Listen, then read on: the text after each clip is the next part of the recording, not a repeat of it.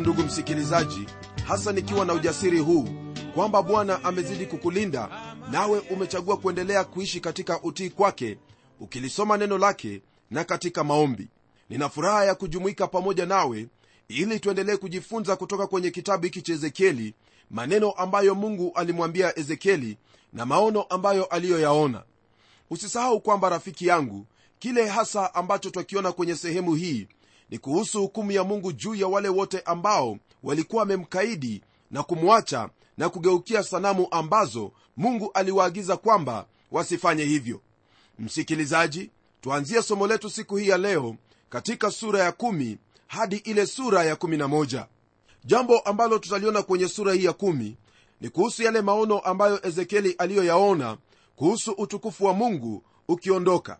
Mungu alikuwa amemsafirisha ezekieli hadi yerusalemu na akamruhusu kuona yale ambayo aliyoyaona kusudi arudi kwa wale mateka katika nchi ya babeli na pia kuwaambia sababu ya mungu kuuharibu ule mji na kuruhusu hukumu ya mungu ije juu yao. Kama vile unavyofahamu katika babeli pia kulikwepo na manabii wa uongo ambao walitabiri na kusema kwamba mambo yote yatakuwa ni sawa tu katika yerusalemu na kwamba watu watarudi katika nchi yao hivi karibuni. Katika sura ya nane, tuliona ushahidi wa kutosha kuhusu dhambi ambayo ilikuwepo katika maisha ya watu waliokuwa wakiishi yerusalemu. Mungu aliweka mambo hayo yote wazi kwake ezekieli. Msikilizaji twahitaji kuona kweli kwamba mungu ana hukumu na hiyo ni mojawapo ya ushahidi kwamba tuna mungu ambaye anaishi. Hatuhitaji kuendelea katika dhambi zetu au kwa maneno mengine dhambi ambayo watu wanaitenda ni ushuhuda au ni thibitisho kwamba mungu yu hai na kwamba yeye ndiye ambaye anahukumu dhambi ya watu.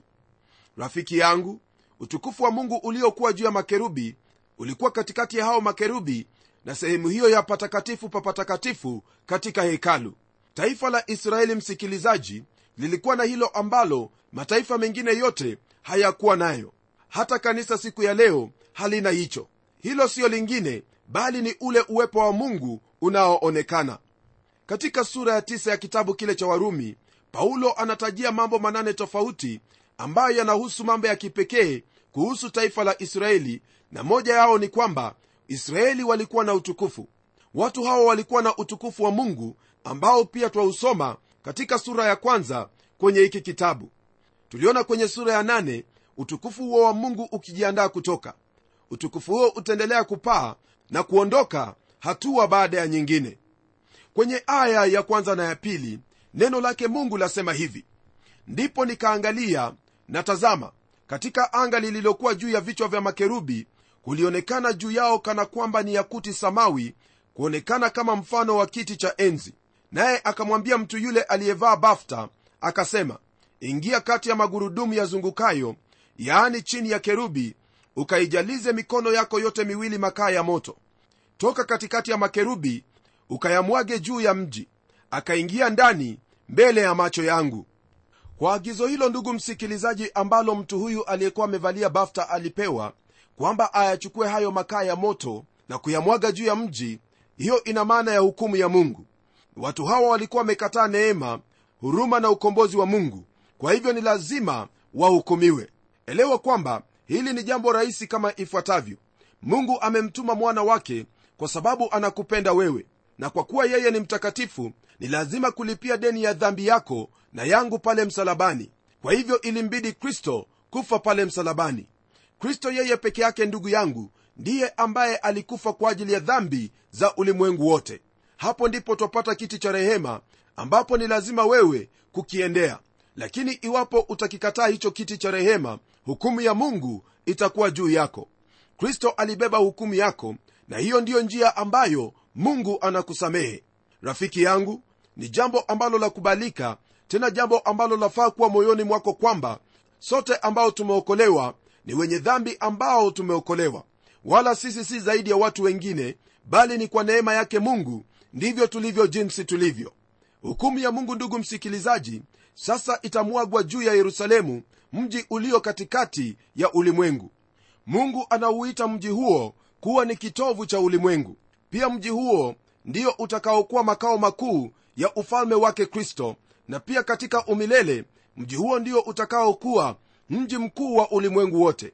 Maandiko pia yanatabiri kwa kutwambia kwamba mji huo utakuwa ni makao makuu ya amani katika ufalme wa masiya na pia utakuwa ni utukufu katika ulimwengu wote. Lakini kwa sasa katika maono ya ezekieli twaona kwamba huo mji utukufu wa mungu umeuacha lakini mungu ana kusudi la milele kuhusu mji huo. Msikilizaji aya ile ya nne neno la mungu liendelea kwa kusema hivi. Utukufu wa bwana ukapaa kutoka katika kerubi yule ukasimama juu ya kizingiti cha nyumba nayo nyumba ikajazwa na lile wingu na uwa ulikuwa umejaa mwangaza wa utukufu wa bwana. Kulingana na andiko hili utukufu huo wa bwana ulikuwa unakaa patakatifu pa patakatifu. Hapo palikuwa mahali ambapo watu wa israeli kupitia kuhani mkuu walimsogelea mungu lakini kwa sasa utukufu unaondoka hekaluni na kupaa juu ya kizingiti cha nyumba ya bwana. Jambo hili latendeka ili mradi hawa watu waweze kuona na kumrudia mungu. Kwa hivyo mungu hakuwa na haraka ya kuondoka na kuwawacha watu hawa. Lakini hali itakuwaje? Hebu tugeukie aya ya tano hadi ile aya ya nane. Nalo neno la mungu lasema hivi. Na sauti ya mabawa ya makerubi ikasikiwa hata katika ua wa nje kama sauti ya mungu mwenyezi asemapo. Ikawa hapo alipomwagiza huyo mtu aliyevaa bafta akisema twaa moto kutoka katikati ya magurudumu yazungukayo katikati ya hao makerubi. Akaingia akasimama karibu na gurudumu moja. Na kerubi yule akanyosha mkono wake toka katikati ya makerubi kwa moto ule uliokuwa katikati ya makerubi akatwaa baadhi ya moto ule akautia katika mkono wa mtu yule aliyevaa bafta. Naye akautwaa akatoka kukaonekana katika makerubi mfano wa mkono wa mwanadamu chini ya mabawa yao. Msikilizaji kwa mara nyingine tena twaona huo mfano wa mwanadamu ambao unazungumzia kazi ya mungu katika kutekeleza mambo fulani. Kama vile unaposoma kwenye zaburi ya 19 aya ya kwanza neno la mungu latuambia kwamba mbingu za uhubiri utukufu wa mungu na anga laitangaza kazi ya mikono yake. Ulimwengu ni kazi ya mikono ya mungu lakini kazi ya ukombozi wa mwanadamu ni kuu kuliko ya kuumba mbingu na nchi. Isaya anasema yafuatayo katika sura ya 53 aya ya kwanza. Ni nani aliyesadiki habari tuliyoileta? Na mkono wa bwana umefunuliwa nani? Jambo hili ambalo isaya analinena kwenye aya hii ni jambo ambalo latuonyesha au kutupa mfano ambao waweza kutusaidia kuelewa kile ambacho mungu anakinena. Msikilizaji katika mwili wa mwanadamu viungo tofauti hutumiwa kufanya kazi tofauti vivyo hivyo ningependa kukufahamisha kwamba iwapo kuna jambo ambalo mungu amelifanya ambalo alitumia nguvu zake ni kukuletea wewe pamoja nami upendo wa uokovu kupitia ule msalaba. Yeye alitumia mkono wake uliofunuliwa. Msikilizaji hilo ni jambo ambalo la kuonyesha kwamba mungu anakujali na mungu anataka upatanishwe naye kupitia mwana wake yesu kristo. Kwenye aya ya neno lake bwana aliendelea kwa kutwambia hivi nami nikaangalia na tazama yalikuwako magurudumu manne karibu na makerubi gurudumu moja karibu na kerubi moja na gurudumu lingine karibu na kerubi mwingine na kuonekana kwa magurudumu kulikuwa kana kwamba ni za barajadi. Msikilizaji hili ambalo twalisoma hapa lahusu kazi ya mungu ambayo anaendelea kufanya. Waweza kukumbuka kwenye ile sura ya tano kwenye kile kitabu cha yohana aya ya17 yesu kristo alisema hivi baba yangu anatenda kazi hata sasa nami ninatenda kazi. Yesu kristo amekuwa na kazi nyingi sana kwa mambo yetu tangu alipokwenda mbinguni. Msikilizaji hiyo pia tena ni thibitisho lingine kwamba kristo anatupenda mungu anatupenda na twafaa kujibia pendo hilo kwa kumtazama yeye na kwa kulitii neno lake. Kwenye aya ya 1 neno hili la mungu liendelea kwa kutwambia hivi na kuonekana kwake yote manne yalikuwa na mfano mmoja kana kwamba gurudumu moja lilikuwa ndani ya gurudumu lingine. Walipokwenda walikwenda kwa pande zao nne.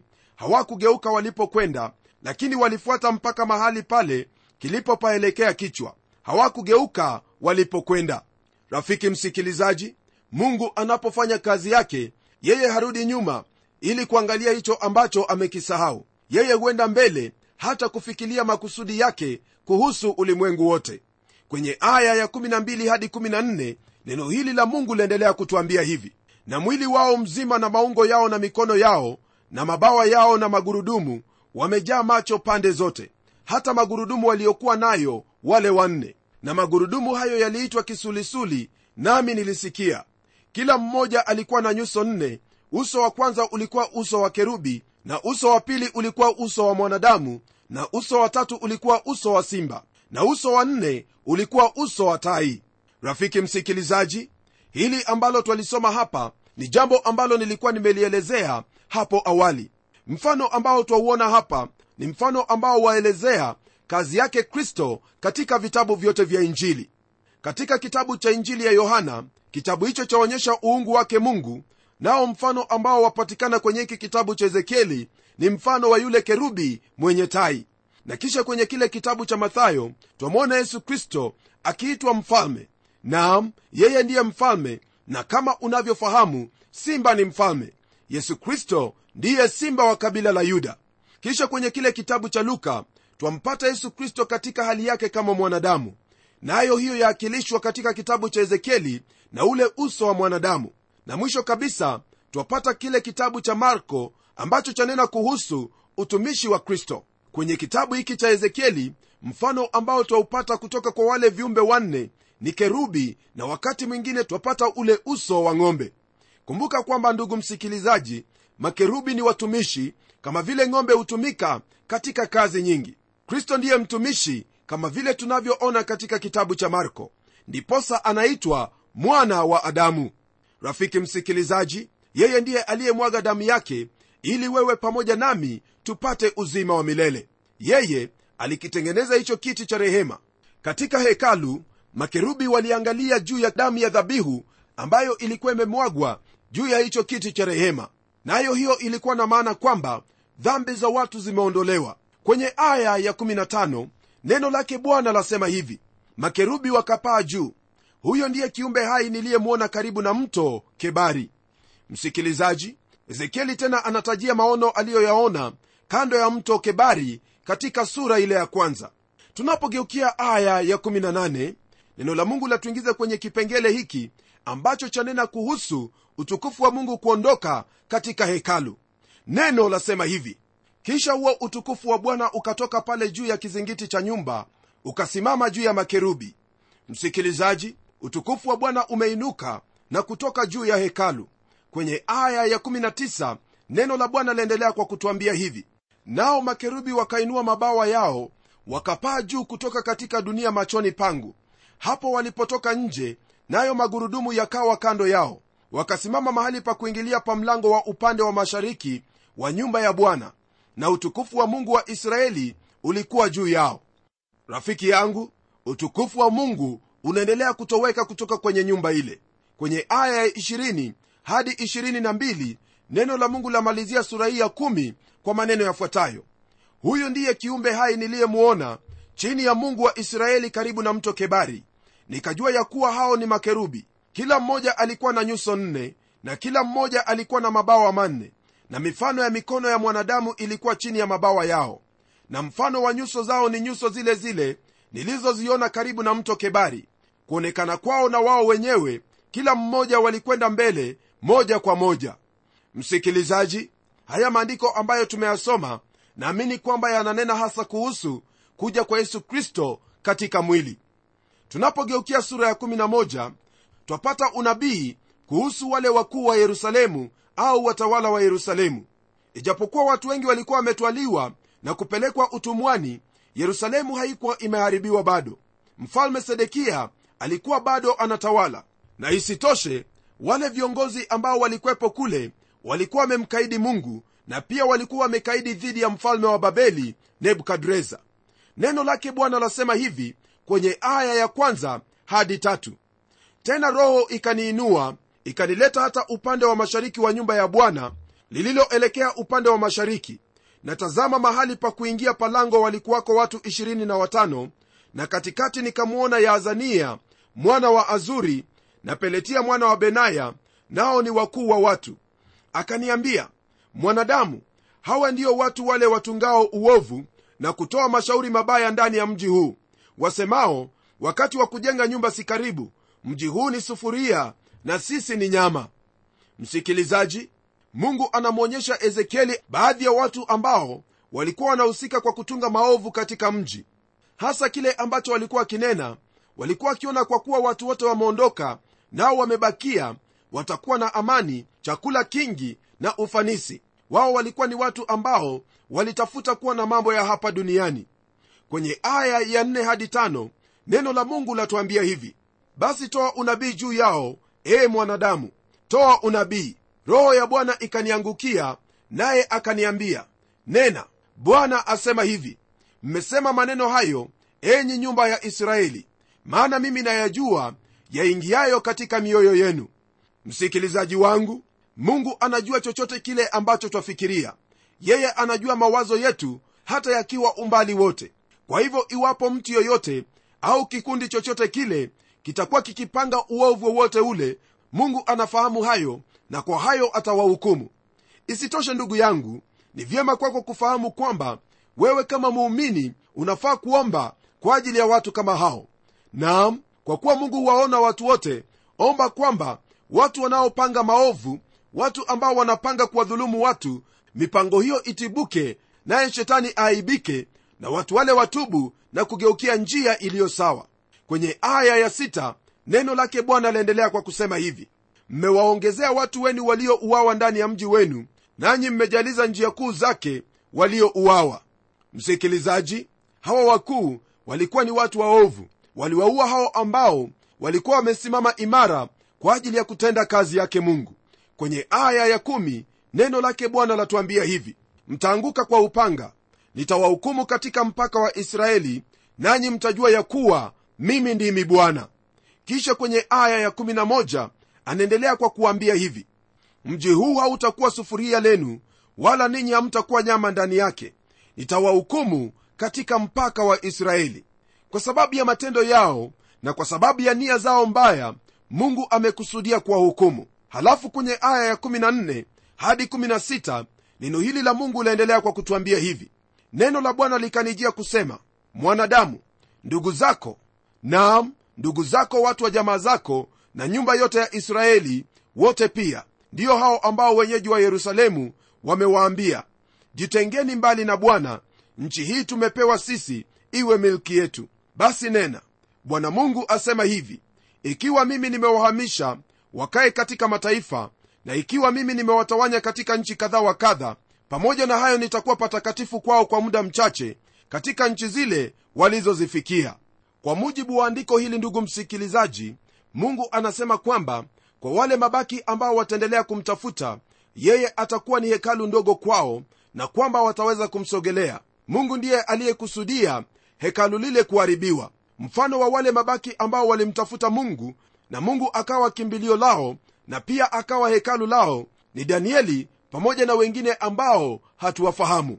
Kwenye aya ya 17 hadi 20 neno la bwana lasema hivi basi nena bwana mungu asema hivi nitawakusanya ninyi toka kati ya kabila za watu na kuwakutanisha toka nchi zile mlizotawanyika nami nitawapeni nchi ya israeli. Nao watafika huko nao wataondolea mbali vitu vyake vyote vichukizavyo na machukizo yake yote. Nami nitawapa moyo mmoja nami nitatia roho mpya ndani yao nami nitauondoa moyo wa kijiwe katika miili yao nami nitawapa moyo wa nyama ili waende katika amri zangu na kuyashika maagizo yangu na kuyatenda. Nao watakuwa watu wangu nami nitakuwa mungu wao.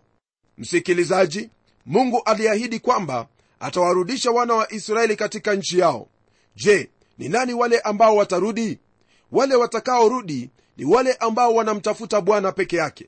Kulikuwepo na watu jumla ya elfu sitini katika mabaki waliorudi baada ya miaka sabini kule uhamishoni. Kisha kwenye aya ya 21 neno la mungu lasema hivi bali wao ambao mioyo yao huenda kwa kuutafuta moyo wa vitu vyao vichukizavyo na machukizo yao nitaileta njia yao iwajilie juu ya vichwa vyao asema bwana. Msikilizaji hukumu ya mungu bado ipo hasa kwa wale ambao wanakaidi maagizo yake mungu na kukosa kutii amri zake. Na hili ni jambo ambalo lafaa kusisitizwa katika huduma zote. Itakuwa ni hatari kuu sana iwapo muhuduma yoyote atajaribu kupuuza kweli kuhusu hukumu ya mungu ambayo itakuja juu ya ulimwengu huu. Hukumu ya mungu ndugu msikilizaji ni mojawapo ya thibitisho kwamba mungu yupo na kwamba yeye atafanya hicho ambacho amekusudia kufanya kisha kwenye aya ya 22 na 23 neno la mungu liendelea kwa kutwambia hivi ndipo hao makerubi wakainua mabawa yao nayo magurudumu yalikuwa karibu nao nao utukufu wa mungu wa israeli ulikuwa juu yao. Utukufu wa bwana ukapaa juu toka katikati ya mji ukasimama juu ya mlima upande wa mashariki wa mji. Rafiki msikilizaji utukufu wa mungu umeondoka yerusalemu na sasa umekwenda katika mlima wa mzeituni mashariki mwa mji na kwenye aya ya 24 neno la mungu laendelea kwa kutwambia kwamba neno la mungu laendelea kwa kutwambia kwamba na roho hiyo ikaniinua ikanichukua katika maono kwa nguvu za roho za mungu hata ukaldayo kwa watu wale wa uhamisho. Basi maono niliyoyaona yakaniacha. Hapa neno la mungu latuambia kwamba ezekieli alirudishwa hata ukaldayo au babeli mahali ambapo alianzia. Kwenye aya ya kumalizia ya 25 neno la mungu lasema hivi ndipo nikawaambia watu wa uhamisho habari ya mambo yote aliyonionyesha bwana. Msikilizaji ezekieli alikuwa ni mwaminifu kweli kweli kwamba chochote ambacho mungu alimwonyesha hicho aliwaambia watu. Hakuna chochote ambacho mungu alimwonyesha ambacho aliwaficha watu hawa.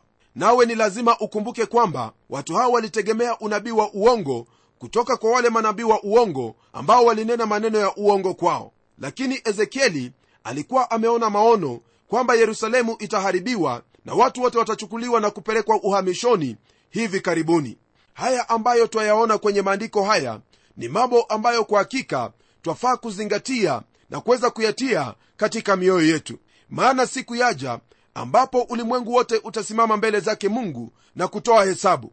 Wewe utatoa hesabu yako mimi nitatoa hesabu yangu lakini ole wako iwapo wewe umesikia maneno haya maneno yanayohusu wokovu wa nafsi yako nawe ukayapuuza na kutegemea maneno ambayo ni ya uongo yale yanayokupa faraja wakati huu. Usifurahie faraja ya muda ndugu msikilizaji bali ni vyema kwako kugeuka na kuweza kufurahia faraja ambayo inatoka kwake mungu.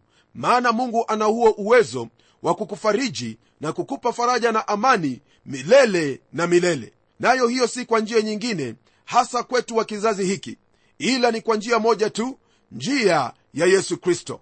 Naamini kwamba wewe hautakuwa kama wale watu bali utakuwa mtu ambaye unatii maagizo yake bwana. Hebu tuombe pamoja. Baba mungu katika jina la mwanao yesu kristo na kushukuru kwa kuwa wewe ndiwe ambaye unatufundisha na kutuonyesha njia ambayo twafaa kuifuata. Bwana twajua kwamba maagizo yako ni magumu kwetu kwa kuwa ndani yetu hakuna lolote ambalo ni jema linaloweza kupatikana. Kwa sababu hiyo mungu wangu naomba kwamba utatusaidia kwa nguvu za roho wako mtakatifu tunapomwamini yesu kristo tupate kuyatenda hayo ambayo ni mapenzi yako. Namwombea ndugu yangu msikilizaji kwamba katika maisha yake kwa uwezo wako utamsaidia na utamwezesha kuyatii maagizo yako kwa kuwa hayo ndiyo ambayo yanakupendeza naomba katika jina la yesu kristo ambaye ni bwana na mwokozi wetu amen. Ndugu msikilizaji bwana mungu akubariki unapoendelea kuzingatia haya ambayo tumejifunza. Hadi kipindi kijacho mimi ni mchungaji wako jofre wanjala munialo na neno litaendelea